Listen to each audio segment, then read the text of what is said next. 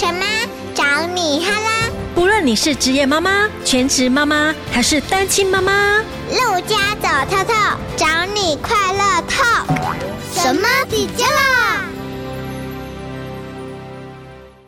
？Hello，大家好，我是陆佳。过去我们专访的神妈啊，很多都是职业妈妈，有的是全职妈妈。那我们今天专访的这一位妈妈呢，从小到大呢，她自己家里就做生意。那我们来跟她聊一聊哈，怎么样自己做生意有事业，还能够兼顾小孩。欢迎茶货店的店长慧瑜。大家好，我是慧瑜。形容一下自己是什么样的妈妈？我应该是想要当一个刚刚好的妈妈，我可以满足他们最基本的需求，让他们用他们原来的样子长出他们自己的样貌。所以呢，在他们有需要的时候，我会给他们帮助。但是当我觉得他们的能力已经到达可以解决自己的问题的时候，我会让他们自己来。我觉得要当刚刚好的妈妈是最不容易的，因为你要知道什么时候该鼓励他、赞美他，什么时候该管教他，这个拿捏的技巧啊，要非常有智慧，对不对？是。是。那我们来聊一聊创业这件事情，你当初创业是因为你家里本来就是在做这个行业，是你是茶二代，嗯，但是你生了孩子以后，你怎么样去兼顾呢？你已经当妈妈，但是你对工作还是充满着热忱。是经营茶货店，其实是一连串的巧合，然后跟演化，最后才变成这样子的工作形态。原本我的背景是学心理治疗相关的，在还没有结婚之前，我就有想未来如果我有小孩，我希望能够。在他入学前，可以有足够的陪伴，让他们可以在五岁之前可以发展出一个比较有安全感、对人比较信任感。有了小孩，就完全的陪小孩这件事情，是我很早就有的想法。刚好呢，那个时候就是我们开始做茶店的时候，我先生他一开始是一起在做茶店。当时呢，我其实主要的工作是照顾小孩，茶店是我先生主要的工作。是后来等小孩渐渐大了之后，我先生他回到公司去上上班，而我呢，因为小孩子要继续念幼稚园，那幼稚园的时间其实算是蛮短的，可能三点五十就下课，然后所以其实早上孩子去上学的这一段时间，我就有自己的时间嘛。可是这个时间要去外面找工作，也并不是这么容易，因为外面的下班时间更晚。想说，诶，那我就利用这一段时间来经营茶店。嗯，所以后来茶店就变成主要是我在经营这样子，运用他们上课的时间，然后你就可以呃管理茶叶的事情。对，哎，我们开店的地点不是像人家说的黄金店面，我们其实就是以公婆他们之前住的房子留下来的一楼拿来做茶店。可是我们其实这个地方算是社区，不是说是那种人来人往的商业区，嗯、附近的过路客其实不多，所以我就想说，哎，那如果我有空的话，我就来研究怎么做网页啊。然后怎么样去拍照啊？怎么样去宣传？就开始经营我自己的 FB。之后我们又有学做自己的官网，对，所以我就慢慢的就是从自己做方面，然后慢慢的去更认识茶，然后了解说，哎，客人他想要知道什么？对，我是以一个想要认识茶的人，但是他不知道要去哪里找答案的这个想法来做我的网站。我看你的网站 也提供了非常多的资讯跟知识在上面，这个都是你当妈妈这段时间一点一滴累积出来的。你想到什么，或者是说，呃，客户有问过你什么样的问题，你就把它汇整起来，建构成一篇文章，把它文字化了以后，让很需要的人，他直接透过网页就可以找到答案。对，记得我们工作开始有比较大的转变，应该是疫情期间。我原本开店是一到六每天都开，嗯哼，然后是从从早开到下午，然后到晚上小朋友下课我就关店嘛。可是呢，疫情那个时候小朋友停课在家里面，我常常就是呃我在做生意，然后小朋友就在旁边，可能他们两个就开始吵起来了，没有办法去好好的陪伴他们，甚至就是有时候我在跟客人聊天，就是在泡茶给客人喝的时候，他们就吵起来，我就会暴怒，等客人走就开始狂骂他们，然后就很不喜欢这样的自己，因为我明明是为了可以陪孩子。所以我才呃自己在家创业，可是我却为了创业的事情，把我的情绪带给我的孩子，所以我觉得这样子让我很不喜欢。所以后来在疫情那段时间呢，我就直接把我们营业的时间改成只有半天，甚至就是到了疫情结束，我发现其实我的客人很多，他们都是透过网络订购，或者是他们想要泡茶，他们其实是会直接跟我在约时间。所以后来我就直接把营业的时间就改成只有礼拜五的上。午，而且甚至我很多客人啊打电话来的时候还问说，你们那个时间是不是写错了？你要不要改一下？对，怎么可能有人只开礼拜五的上午，就从九点开到十二点，只开三个小时？就是我希望我的时间可以更弹性，所以我的时间后来就改成只有开每个礼拜的五的半天。哇塞，这个妈妈真的是太有弹性了，一周就工作半天这样子。嗯、呃，对，虽然我是只有营业半天，但是我其实我之前做的官网它一直都有在发酵。一个礼拜虽然只有做半天，但是你二十四小时都在网络上开着。是的，而且客人他们会透过、呃、我们的 LINE 的讯息，或者是会呃写 email，甚至是打电话来询问。嗯、其实我们是呃很弹性，而且我随时都还是会有订单是从我们的网络上来的。网络上要怎么写文章啊？要写些什么啊？照片，这个都是你自己摸索来的。嗯、对，没错，因为我们刚开始开业的时候，我们其实经济没有特别好，我们自己没有什么资金，所以我们都是自己学，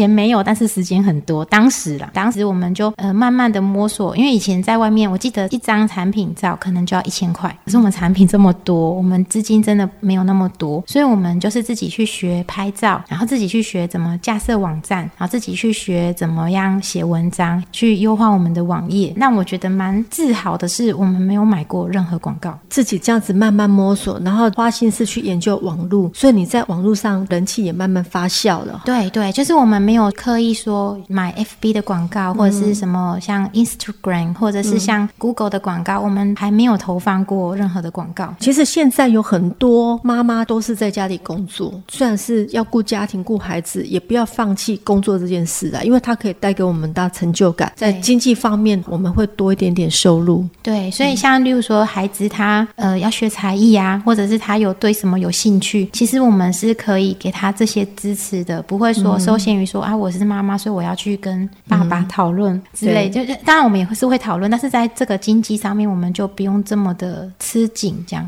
而且我觉得可以在创业中一直学习是一件很棒的事情。然后我的小孩也是看着我这样子。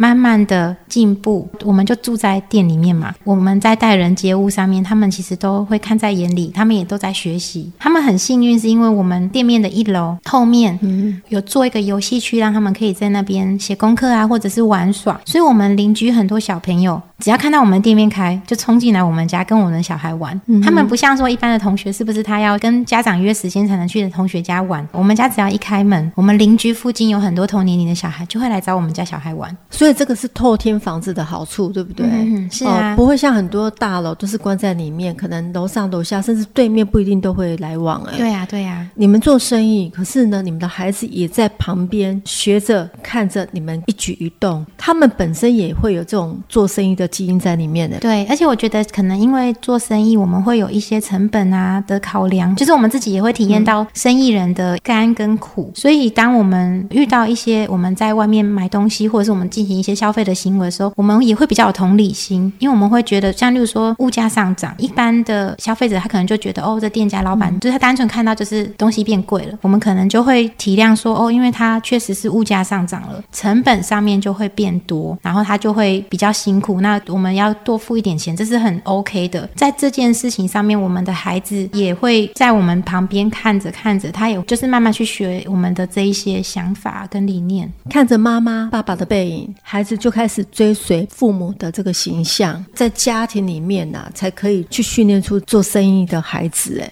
对，而且我觉得其实真的很多人都会想说，哎，如果我今天要做生意，我可能要变成另外一个人。一开始我们也会这样想，可是后来我就发现，就是我会在我的网站上面分享一些我的感觉，或者是我生活的经验，然后从我的眼睛去带到我的产品，我就发现其实我就做我自己，写我喜欢的文章，就会吸引到跟我类似的人，他们会因为跟你有同样的共鸣，所以他们就会来成为你的客人。其实还是可以保有自我，不用说，哎，我一定要。应酬啊，喝酒啊，或是感觉很很会聊天，或者很厉害，这样其实就是做自己，然后自然的你就会累积你自己的客人，不用去勉强自己。对，你就把你自己的原则定出来，做自己喜欢做的事情。妈妈不要跟外面脱轨，不要只聚焦在孩子身上。如果我们妈妈有自己的事情做，孩子也会觉得妈妈变得更有价值。哎，对，而且还会以妈妈为荣啊。他说：“哎，我的妈妈她还会卖茶叶。嗯 ”对呀、啊。每个妈妈要好好看重自己。一般会来你们店消费的，大概都是什么样的年纪？就是我们客人的年龄层大概都落在二十几岁到四十五岁以内，因为他们是会用网络的评价来找资讯的人。嗯，然后通常他们进来之后呢，他们就会跟我侃侃而谈嘛，因为我们都会泡茶开始聊天。来茶店的客人很多，他们都是透过网络来的。然后他来的话，我们当然就是会品茶试茶。然后我们在聊天的过程，客人就会跟我说：“诶，他以前不敢进来这样的茶行，看起来很贵。”对，因为他觉得说，感觉要买到好茶，应该是要去茶行。可是他们又不知道茶行里面到底在卖什么，行情到哪里？对，然后他们又觉得是不是老板都会说你不懂茶，你新来的人，你从来没有买过这种像功夫茶、老人茶这种，那、嗯、他们都会觉得是不是会是不知道要问什么呢？其实消费者他们很希望能够是一个很透明化，他知道他要买什么茶，这个茶的价格，然后它的呃重量，然后它的外表是长什么样子。我就觉得这个是消费者的来我这边想要得到的东西，我就慢慢把我们的东西弄得越来越透明。例如说像我们的茶叶，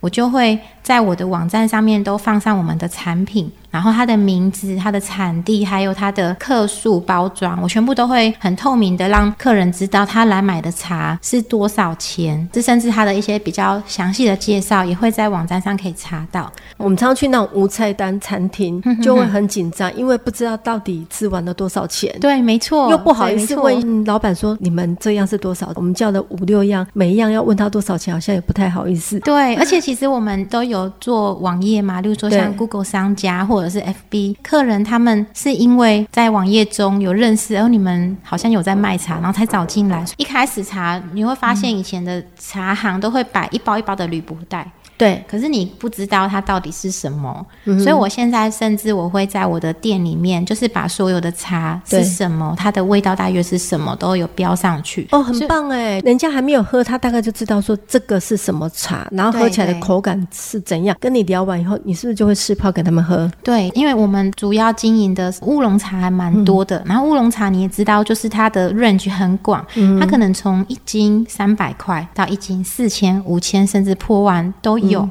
可是他对一个。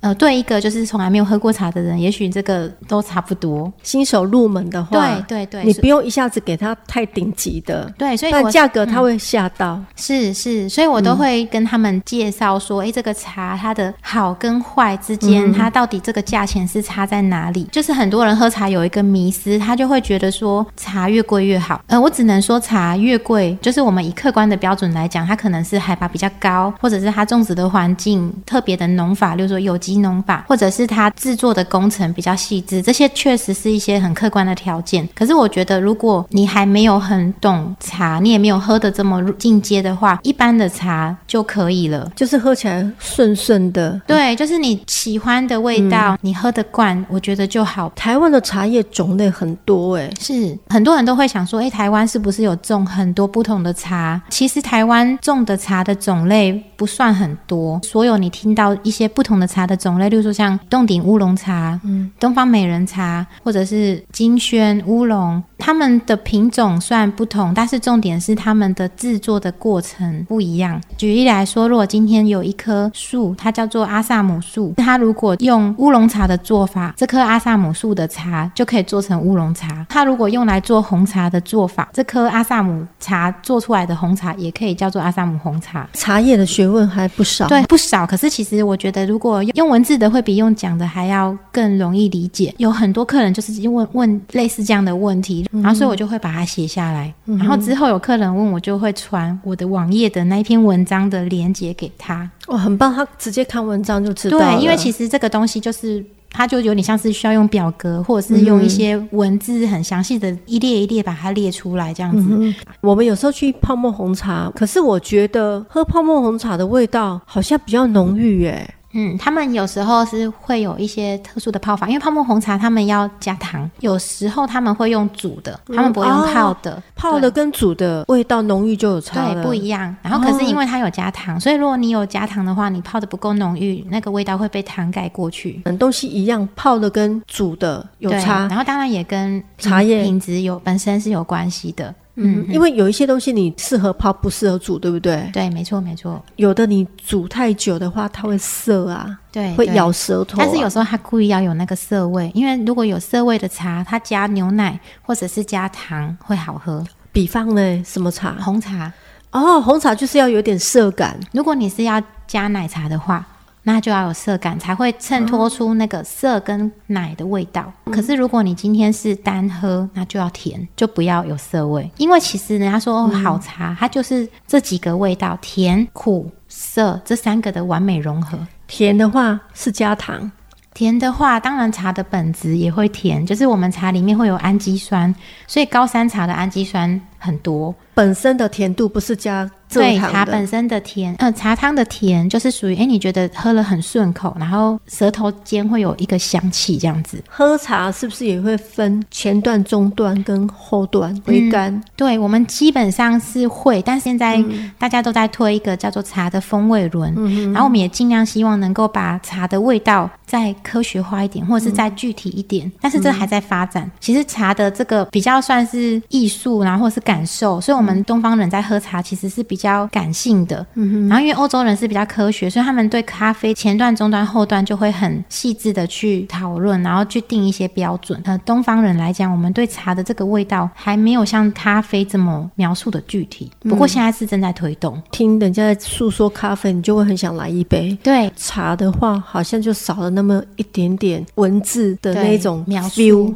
对，没错。然后为什么咖啡可以很流行到全世界，或者是它的一个学问可以让大家好像可以很精致的去研究它的等级，这跟科学化的一些评比那些都是有关系的。水温跟水质是不是会影响到口感？是会影响。嗯、对，泡茶来讲，它的味道啊，其实跟泡茶的水的温度、茶的比例，然后还有水质、浸泡的时间，大概就是这四个重点。水质的话，我是觉得以我们现在的自来水来泡都不会落差太大。有的人又用什么山泉水？嗯对，呃，就是很多人就有讲到一个故事，就说，哎，我去阿里山，或者是我去山上玩，那边的老板他有种茶，他泡一杯茶给我喝，然后我就买了，就回来山下就觉得，嗯，怎么茶变得不好喝了？他就觉得老板是不是骗他？可是其实有呃三个原因，第一个是在山上的话，它是山泉水，然后台湾的山泉水的水质硬度算是比较低的，所以比较软，所以它喝起来就是不管是好的茶或是不好的茶，它的喉韵涩味都会比较少，硬度比较软。的水通常泡出来的水的味道就是会比较顺口。嗯、好，然后第二个就是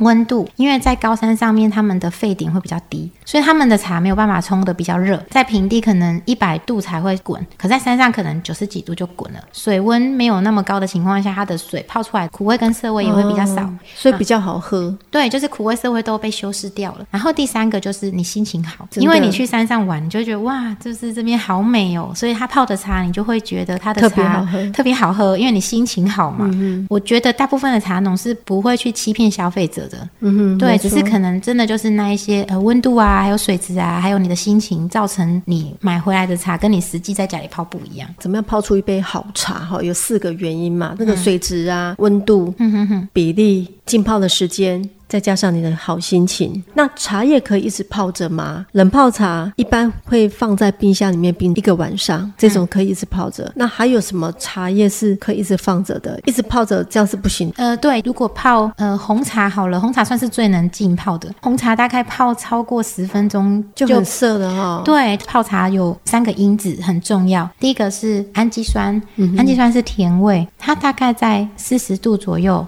就会泡出来了，四十、嗯、度左右就。就会泡出来，所以冷泡茶的甜味会很甜。再来就是咖啡因，咖啡因八十度会泡出来，嗯、而且你越泡越久，咖啡因就释出越多。然后再来就是我们所谓的儿茶素，儿茶素的话，它大概是七十度左右，它也会慢慢的释出。儿茶素它是涩味，咖啡因是苦味，所以你如果就是这样一直浸泡着，你最好的就是茶里面的好喝的那个氨基酸甜甜的已经没了，可是呢，就只剩下苦跟涩的咖啡因跟儿茶素。那这样子你喝了，其实就会没那么好喝，而且也不健康，对不对？对，就是太多的咖啡因。对对对，是。呃，很多长辈他们很节俭，他们可能就是在那边聊天，嗯、然后一回一个茶就泡了十次，其实那个是不太好的。一般是要泡几次？我自己大概四泡我就停了。可是我会跟客人说，最多五泡，嗯哼，就是最多回冲第五次，尽量就不要，因为剩下来就是有苦味跟涩味，然后很多的咖啡因跟茶酸茶碱都出来了。可是你说茶里面比较好喝的物质都没有了，它每一次浸泡时间是不是会越来越长？因为第一次是不是要先洗掉？洗茶跟不洗茶其实也有不同的说法。就是如果以洗茶来讲的话呢，以前的农药是会溶于水。水溶性的，对不对？对，是水溶性的农药。可是现在茶叶的农药基本上都是脂溶性，水是洗不出来的。那怎么办？就不要吃叶子啊。我们只是泡茶，我们没有像日本会喝抹茶。抹茶是不是就是把茶磨成一颗一颗的？那你就是会喝进去，所以你会吃到农药。可是茶叶基本上不太会。真的透过泡的过程就喝到农药。日本抹茶都连茶叶一起，对对啊，对。可是日本的抹茶，他们的食品法规很严格啦，所以是还好，应该不用太担心。嗯。我现在要请你来分享一下你们的人气商品——古早味红茶。好的，因为其实我们从开始卖茶以来啊，我们有很多客人，他是妈妈，他们是自己喝，然后他们的原因都很简单，就说，诶，我的小孩或者是我的先生，他很喜欢喝手摇摇，我希望能够透过自己来泡茶，可以让他们可以少喝外面的饮料，然后可以比较健康。嗯。所以我们有很多客人，他们都是素人，然后自己学泡茶。以前就是我们刚在卖的时候，当然就是我爸爸妈妈他们在卖，他们就是传统的茶行，他们就是一包塑胶袋装着，然后里面。有十二个茶包，然后就卖出去了。就很多客人就问我们说：“哎，我要怎么泡？怎么泡？”我就觉得，哎，这个怎么泡其实是一个还蛮重要的事情，因为他们不是饮料店的老板，就只是纯粹自己在家里泡。所以呢，我我就把比例写出来，我就写说：“哎，我们是一包茶泡两千五百 CC，浸泡十二分钟半，就这样。”可是我就发现，哎，很多客人他看了这个使用说明，他就开始问我说：“老板，为什么我泡起来很涩？我的茶包怎么会破掉？”就他会有很多他们实际操作之后的问题，有温度的问题吗？对，还是有温度的问题。他们不会知道温度，他们只会说为什么会涩。煮古早味红茶一百度，我们大家滚了以后，是不是要降温到几度？像我知道咖啡，我都大概降温到九十度喝。对，那就是跟咖啡一样哦。但是还有一些蛋酥，因为其实很多人都会问说，哎，这个茶要怎么泡好喝？嗯，可是我其实会先问，你觉得什么是好喝？因为我曾经有一个客人，他说他的红茶要很涩，涩到就是有点那个倒抽一口气，所以对他来讲，好茶就是要温度很高很高很高，加温然后浸泡，它才会有那个苦涩味哦，因为他觉得味道才会出来。对，没错。但是如果一般的消费者，就是他要泡古早味红茶，基本上他们就是想要有茶味，好喝，不要涩，不要苦。对呀，一般都是这样。对，所以我后来就跟客人讲说，哎，其实如果你茶要不苦不涩，基本上你就是你的温度大概就是。跟咖啡一样，九十度，它就比较不会有苦跟涩味出来。哦，但是原来呀，但是我又觉得这样讲有点太难懂了，因为没有人会在家里随时拿着一根温度计测茶几度。我后来就会跟客人说，滚了之后关火一分钟之后再放茶包，然后就盖盖子十二分钟半再拿起来。起来对，然后还有另外一个技巧，就是它的茶包不可以挤压，因为有的客人就想说，哦，这个里面一定有一大包的水，我一定要这样用力的。最后婆婆妈妈。最喜欢，因为他觉得里面还有汁液，对，就是那个挤压，不要压，造成它的酸涩。